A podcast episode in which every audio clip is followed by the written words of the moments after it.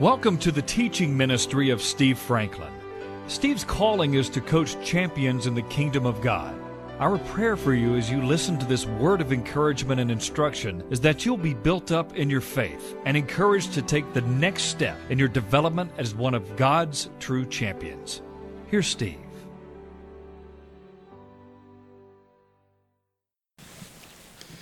In Numbers chapter 14, we get a hint on how Joshua, his spirit, his heart.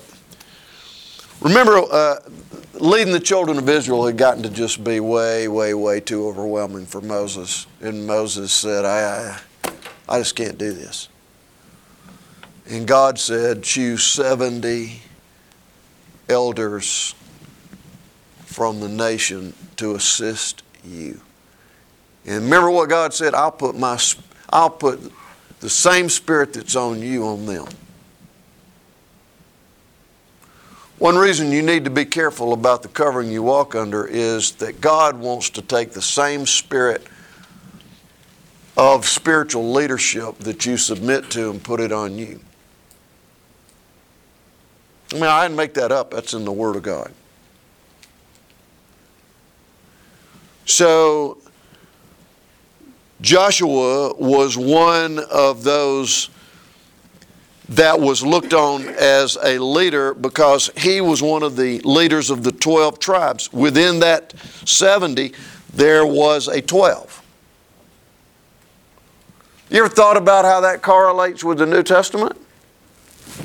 Remember, Jesus chose 70 to assist him, and then, don't forget, he chose 12 12 and 70 ought to have some significance somewhere. We need to figure it out by the revelation of the Holy Spirit. I think we'd be a little wiser if we just would go by some of these things. Joshua was one of the 12, and they were sent out as the leaders of Israel to spy out the land of Canaan that God had promised through Abraham that was going to be a forever inheritance for his covenant people. Moses had appointed them and sent them out to go retake the land. Well, how'd they, how'd they lose the land? Well, remember, Abraham, Isaac, and Jacob had dwelt in the land, but remember, over time, they had drifted back into Egypt because there was a famine in the land. And they came under the influence and the control and manipulation of Egypt and the Pharaohs, and for 400 years plus, they were subservient to Egypt. Until God raised up Moses, let his people go. Now they're on the brink of the promised land going back into the land of Canaan. And they go out to spy out the land, and they come back, and 10 of them, first few verses of Numbers 14, 10 of them give a report of fear that there are too many enemies over there, there are giants over there, they can't have it. But let's look at verse 6. Joshua the son of Nun and Caleb the son of Jephunneh, who were among those who had spied out the land, tore their clothes. That was deep travail. They spoke to all the congregation of the children of Israel, saying, The land we passed through to spy out is an exceedingly good land. If the Lord delights in us, then He, He will bring us into this land and give it to us. A land which flows with milk and honey. Only do not rebel against the Lord, nor fear the people of the land for they are our bread. How does that contrast with what the other 10 spies were saying? The other leaders. No, look at verse 33 of chapter 13. There are giants in the land, the descendants of Anak. We were like grasshoppers in our own sight, and so we were in their sight. Interesting. They said that because they went in there as spies and nobody saw them. Isn't it amazing how our inner image projects so much fear and intimidation based on lies. Well, Joshua said, They are our bread. They are toast, if you will. The Lord is with us. Do not fear them. Verse 10 And all the congregation said, To stone them with stones. So, how do you think his leadership is being received so far?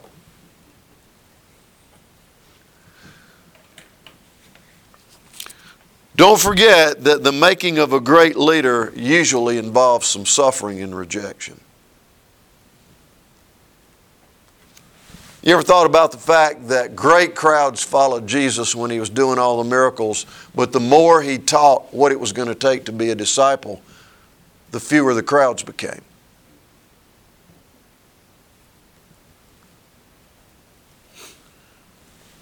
You ever found, have you ever noticed the progression in your business that some point you're blowing and going, but at some point in the progression of your business, you're going to find that there's only a handful that are, that are truly, truly faithful to you throughout the, through the end of your journey. Y'all noticing that? Remember that the part of the development of a true leader, and you don't ever hear this, this is not a popular deal. Part of the development of a true leader is some rejection and suffering. If I'm you, I'd be careful about following somebody that's never had any failure. It's going to happen there's going to be some difficulty, some pain. Who stays the course?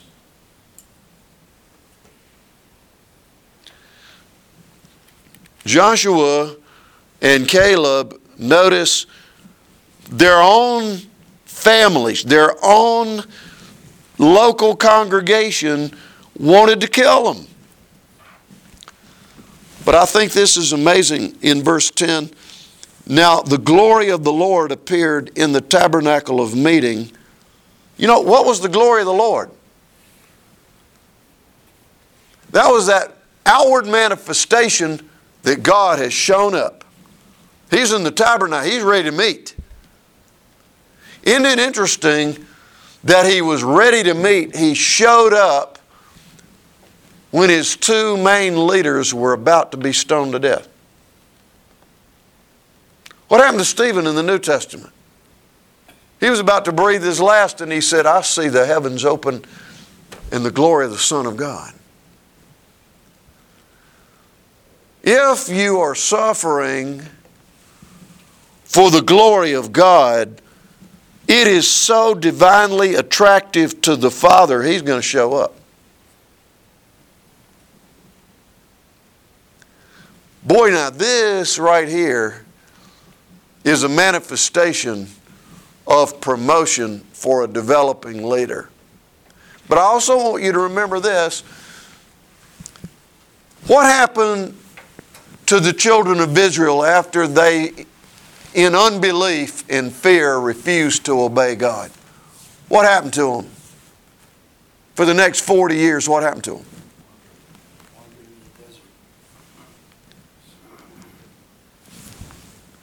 Is it true today that if you get under the wrong leadership, you're going to wander around aimlessly? Is that true? Is that true nationally and politically? Didn't take y'all long to respond to that one. Is that true in the body of Christ? Does, does the absence of true leadership cause wandering around and aimlessness and even spiritual death. God says, because y'all won't move on and follow me. Notice what they said up there in chapter 14, verse 2. The congregation said, Oh, if only we had died in Egypt. If only we had died in this wilderness. Why has the Lord brought us to this land to fall by the sword, that our wives and children should become victims? Would it not be better for us to return to Egypt? Wow. Now skip down to verse 28. God told Moses, okay, go say to the people, as I live, says the Lord, just as you have spoken in my hearing, so I will do to you. You want to die?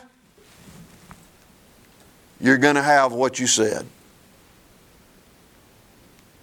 Wow.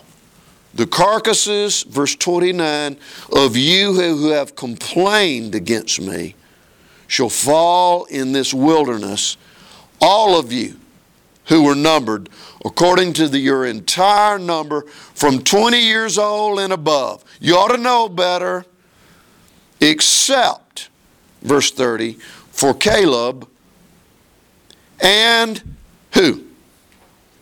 Joshua, you shall by no means enter the land which I swore that I was going to give you. Your little ones, whom you said would be victims, I will bring in. I'm going to have mercy and grace on those who didn't know any better.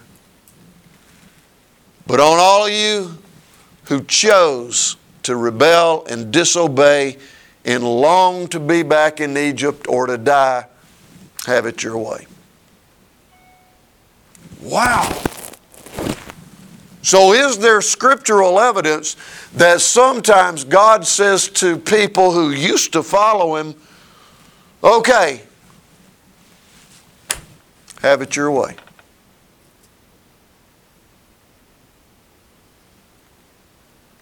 None of us really wanted to answer that one quickly. Would God ever say to a nation, You were founded on principles that had to do with your relationship with me.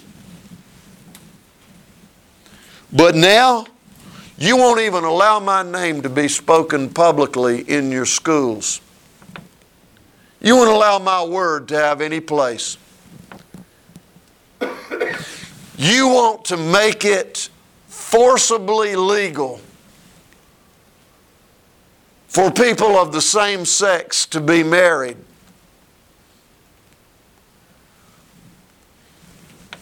You are closing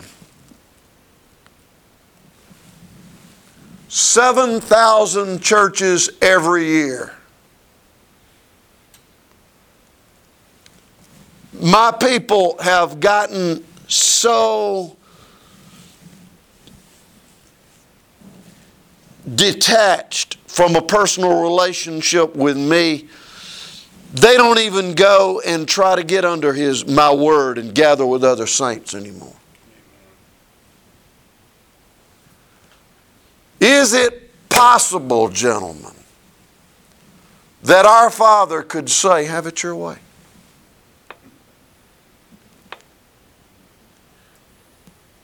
Is it possible that the mighty repentance the mighty turning to God that happened immediately following 9 11 has been forgotten and is a distant memory? Is it possible that the purging of the incredible recession of 2008 is being disregarded, forgotten? Happy times are here again. May God have mercy on us. I'm just saying. I'm just saying.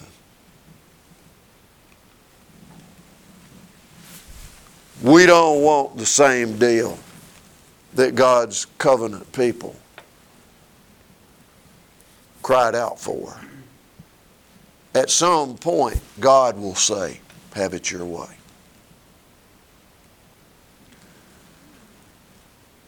I am encouraged when I read Scripture.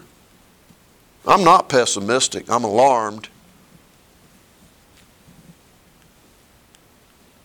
I am alarmed, I'm disturbed.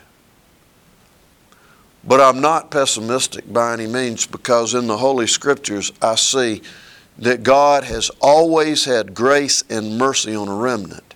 Look at what He did for Joshua and Caleb. As I said Sunday, God said, I won't even destroy Sodom and Gomorrah if I could just find 10 righteous men. So I am encouraged that with all the incredible evil and distancing from our Heavenly Father and the things that have made our nation great, that there is a growing number of saints who are crying out for true leadership and revival and repentance. That is encouraging. That there is a growing remnant in this country that are wanting a deeper relationship with the Lord. That encourages me, and it ought to encourage you.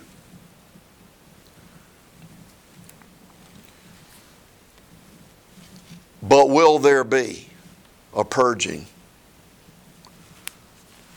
Will there be a have it your way? I say this with fear and trembling. If you look at the track record of how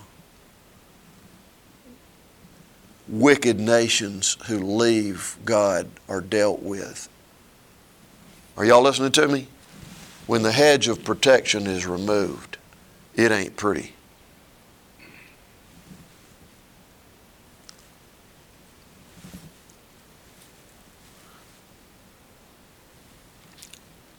Pastor, are you sure about that? I'm just telling you out of my own heart.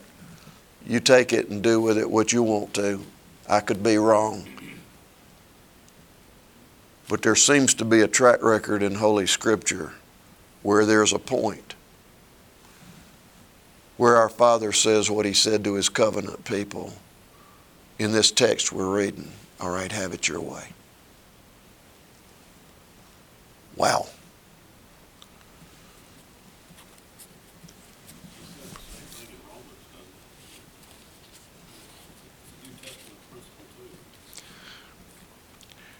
There is a time when the righteous anger of God, according to the book of Romans, is revealed. I agree. So, those of you who are in places of leadership right now where it's hard,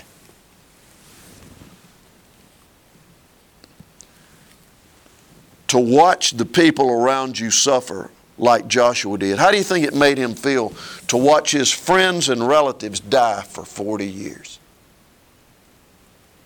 Because of the hardness of their own heart. What I'm trying to tell you is when God promotes a man, many times he has been rejected and had to suffer before he gets promotion. You ever noticed also that some of the greatest leaders are those who are willing to admit their own pain.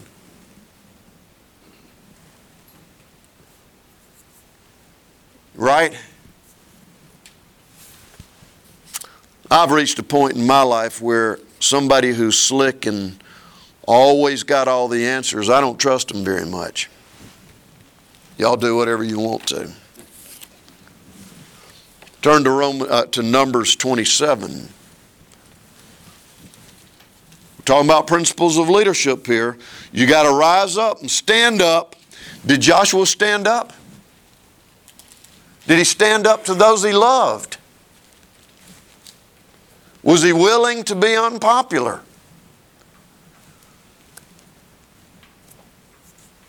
Wow.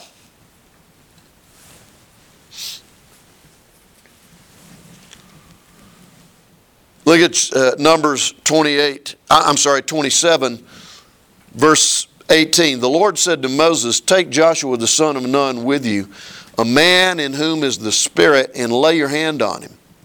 Hmm. Lay your hand on him. Set him before Eleazar the priest and before all the congregation and inaugurate. That word means commission. Publicly set him out there, challenge him, anoint and appoint him in their sight. Hmm. And you shall give some of your authority to him, that all the congregation of the children of Israel may be obedient. What was going on here?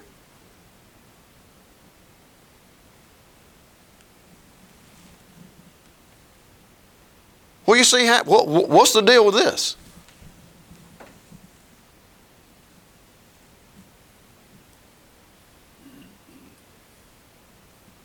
Was Moses highly regarded as the man who met with God?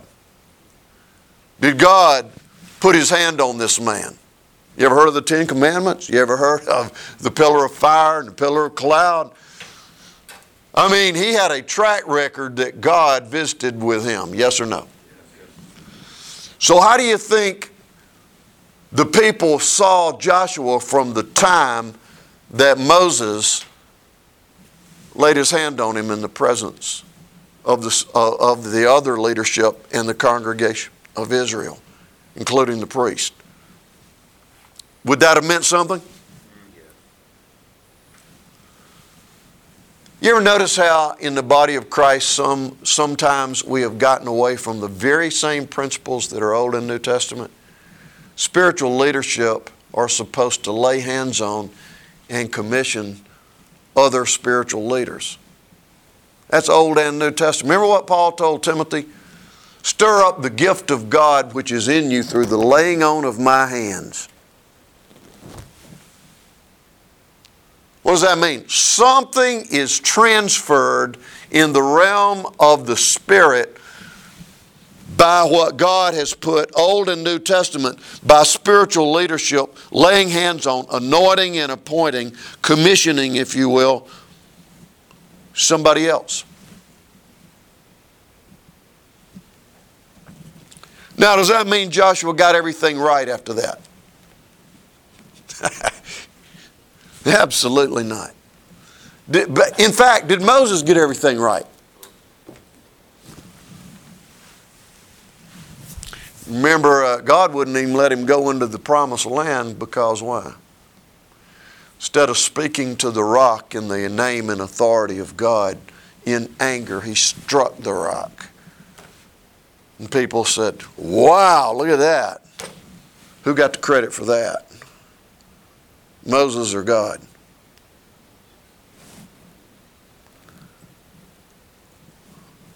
Who gets the credit for the success of your business? You or your Heavenly Father who's your business partner? Is it God's blessing or is it your expertise? What is it? Who gets and takes the credit for that? Who gets and takes the credit for the, for the way your ministry is blessed? You? Because you're such a great, holy, called man? or your Heavenly Father. If you humble yourself, He will exalt you. If you exalt yourself, He's going to humble you. I didn't make that one up either, did I?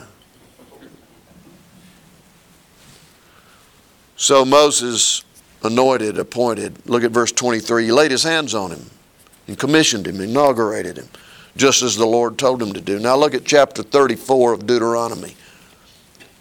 Go one book over, chapter 34 of Deuteronomy.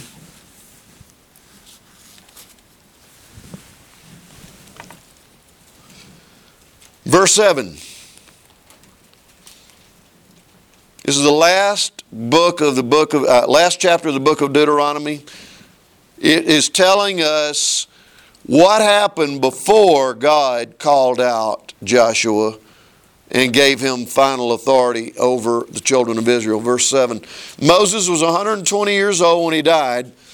His eyes were not dim, nor his natural vigor diminished.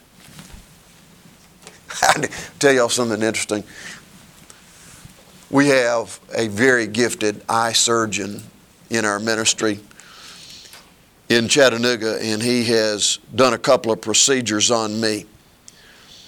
And before I was sedated and put to sleep the last time, this surgeon who called me yesterday to talk to me, Catholic man, saved listening to one of our tapes after a Tennessee football game, big UT alum. Came into the room right before they put me out, put his hand on me, and said, God is going to give you the vision of Moses.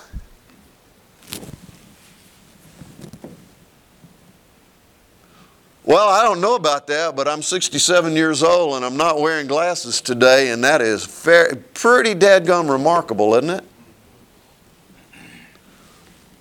I'm just saying, sometimes God does incredible things. Now, does that mean I failed if I have to wear glasses in the future? No, absolutely not. I'm just telling you, thank you for the wonderful gift here, Lord. Now, look, the children of Israel wept for Moses, but verse 8 Now Joshua the son of Nun was full of the spirit of wisdom.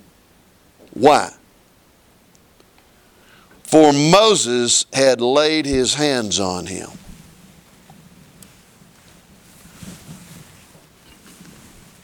Something gets transferred in the realm of the Spirit that has natural manifestation. Spiritual and natural manifestation. So here's the question I have for you, gentlemen. Who are you beginning to anoint and appoint? Who are you beginning to encourage? Who are you beginning to get close enough to you to see the principles of how you lead somebody and what you do? We must not get so preoccupied with what we have to do that we're not looking for who God is bringing for us to notice and, and to show that God wants to do something through you. Somebody is hungry somewhere for what you have. Don't ignore them. Open your spiritual eyes to who it is that God is bringing into your life who is younger and less experienced than you. Don't leave this earth without depositing in a, into a younger man or younger woman, maybe your daughter, whoever it is, what God has built all your life.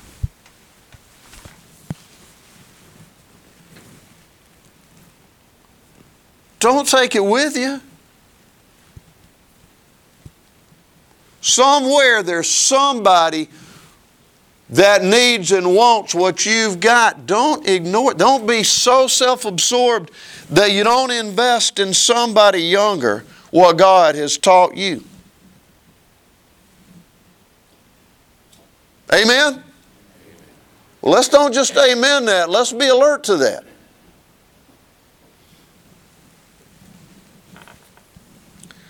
Is it easy to get aggravated and impatient with those younger than us because we're thinking, y'all ought to know that by now? It is, isn't it?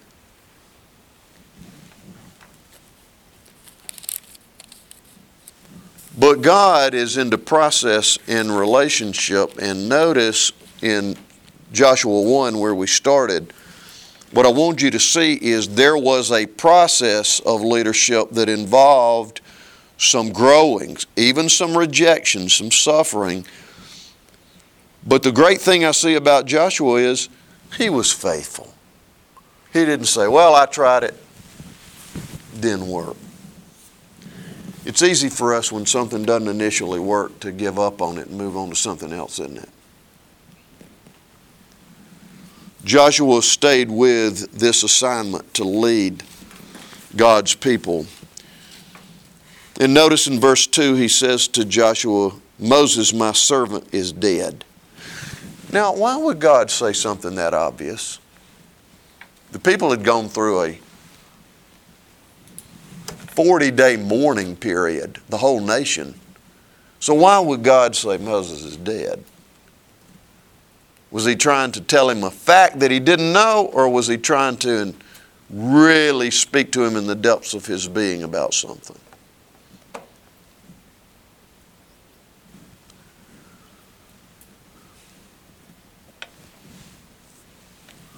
Do you think you're always going to be around in your business? Do you think you are always going to be the leader of your family?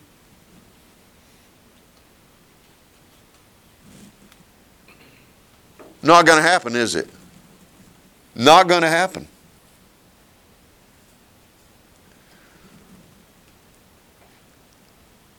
I wonder if you and I, as spiritual leaders, ought to stop entitling,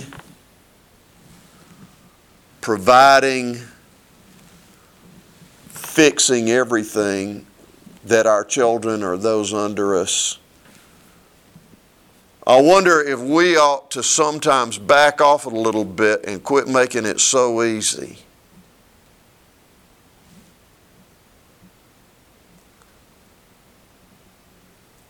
That's a tough tightrope to walk, to walk, isn't it? I wonder if sometimes we are hindering the growth of the younger people under us by making it too easy. You know what God was saying to Joshua? You don't have your security anymore. You can't go have a talk with the man anymore. You can't lean on what he can provide anymore. It's me and you, buddy. That time's going to come for all of us, isn't it? Me and you, buddy. Every one of us. For most of us, that time's already come. But those who are under our leadership need to be very wise and we need to constantly tell the people under us remember this I'm not your security, God is.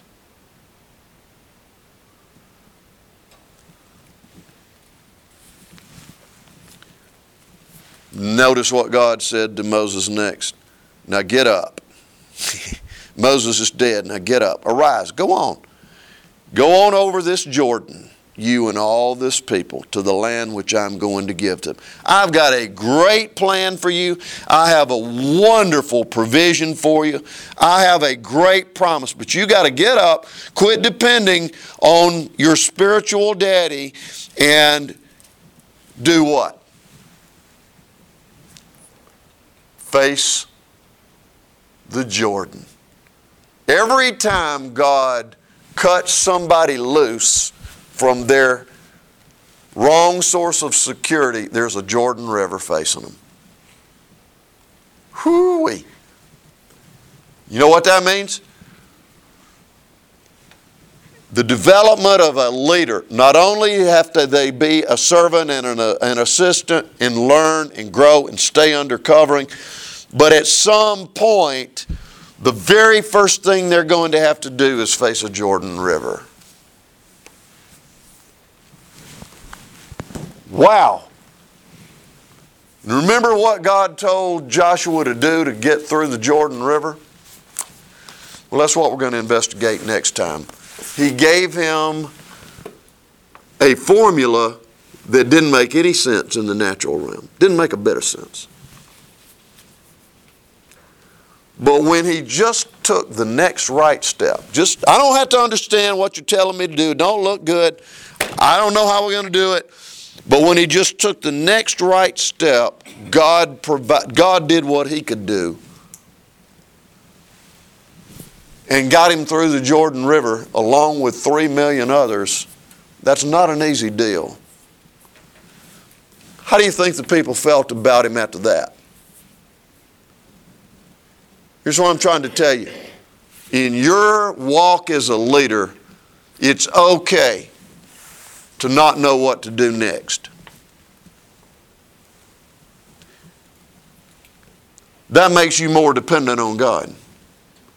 If you're always acting like you already know what's to do next, people are not going to trust you that much.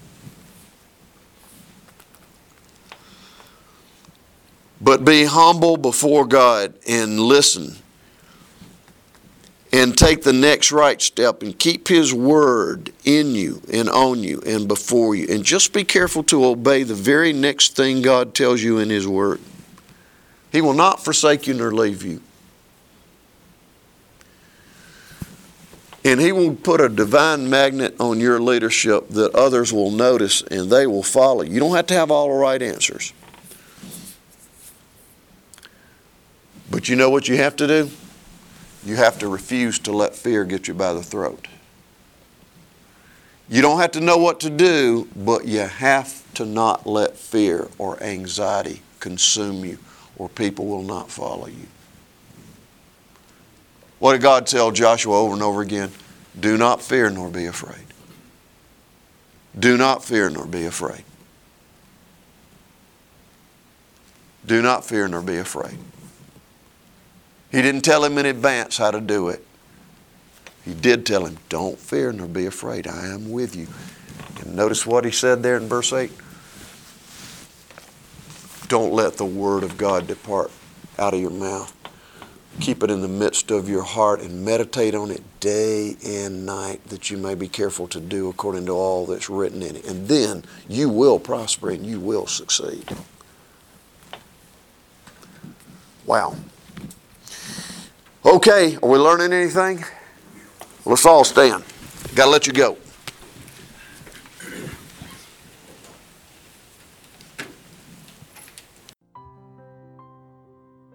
You can access more of Steve Franklin's teachings online at www.sfmin.com.